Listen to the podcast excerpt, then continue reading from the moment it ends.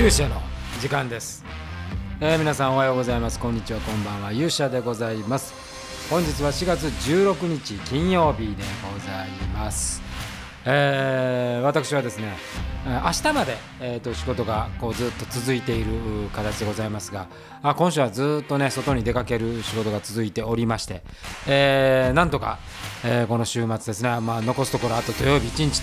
というところになってまいりました。えーまあそんな中ね昨日もちょっとお話をしましたが、まあ、感染の状況がねどんどん広がって大阪は何やら緊急事態宣言かというよ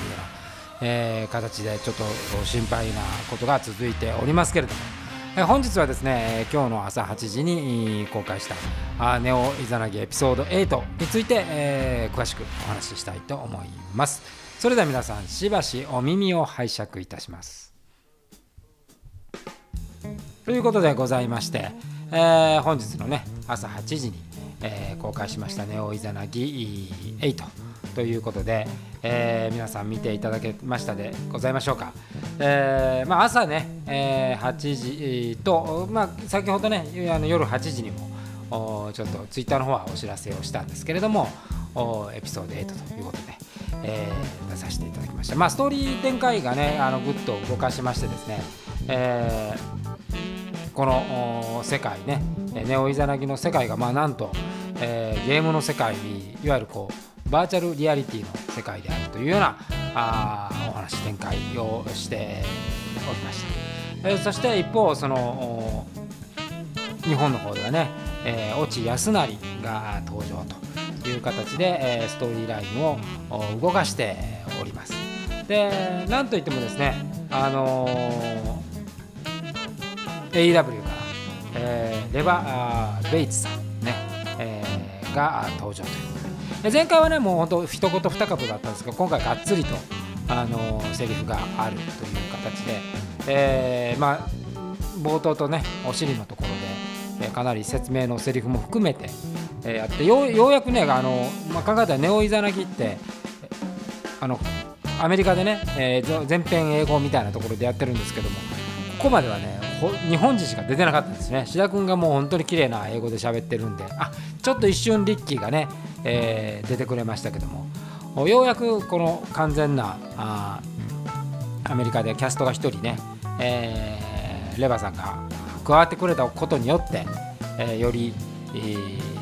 ストーリー展開がね楽になりました。まあやっぱりね一人でお芝居するのってなかなか志田君も大変だと思うんですよね。途中でねあのーにゃんこちゃんも入れて、えー展開をしようとはしていたんですけどまあそれでもやっぱりこう動物ですからね限界があるわけですけども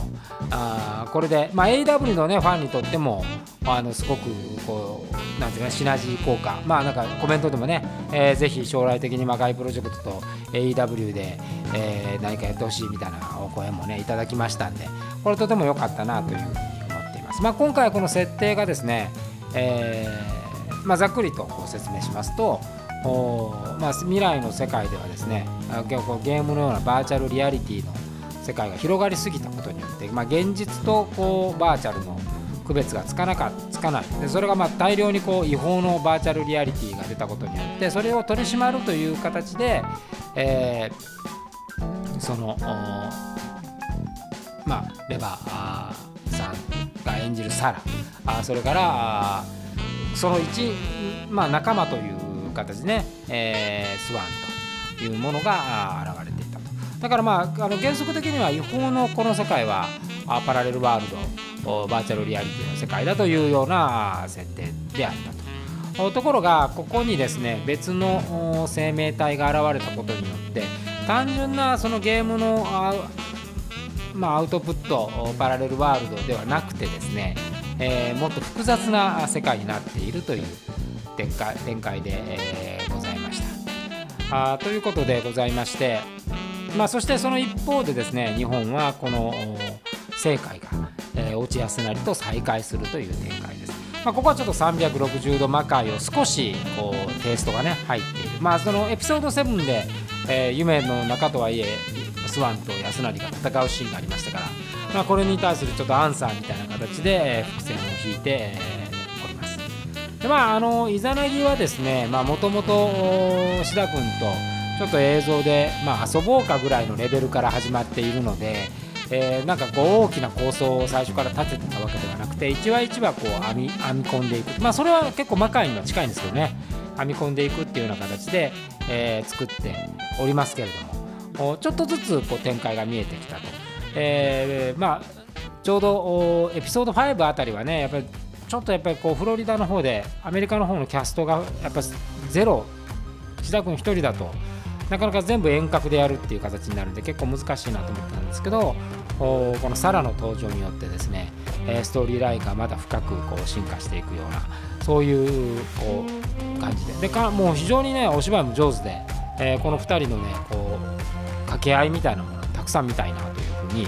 考えております。で、まあ、エピソード8ってちょっと今ね私が仕事的にバタバタしてるんでちょっと整理してエピソード9のね台本を書いてこれからまた設定をしていこうと思うんですけど本当に登場人物が1人増えたことによってまあ何ですかねこうストーリーのね、えー、枝の部分が結構たくさんできるんで、えー、これはとってもありがたかったなというふうに思いますでねなんとかこうやっぱこうイザナギの場合はアメリカマーケットの方が主軸なんでこちらでね、えー、どれぐらいのファンの皆さんに訴求できるかっていうのが一つの勝負になってきますけども、まあ、徐々にねクオリティをどんどん上げてね、えー、やっていきたいとまあなんかなんかね編集がいいよっていうようなコメントももらえてとても嬉しいんですけれどもそれをね、えー、展開できていくようにしたいというふうに思って、えー、おります。てなことでございまして、まあ、映像のねあのプロジェクトはこれで、えーよりこう精度をね上げて特にアメリカでやっぱりこう作品出せるっていうかアメリカの人の目に届きやすい状態になってるってことはやっぱり石田君が AW でやっぱりチャンピオンというねそういうこう大活躍をしてくれているおかげなんで、まあ、そういう恩恵にねちゃんと乗っかっていけるように、えー、ストーリーもね作っていかなきゃいけないというふうに思っております。てなことで、えー、本日の勇者の時間はちょっとネオイザナギのねお話をさせていただきました。明日は正解ダンスのこうジンバル版の発表なんですけどこれはねバンドを取り上げようと思っていまして、えー、明日はですね、えー、この今回取り上げたアベンド・セブンフォールド。このバンドについてねちょっとお話をしたいというふうに思います。ということで、え、皆さんまた明日お会いしましょう。勇者の時間でございました。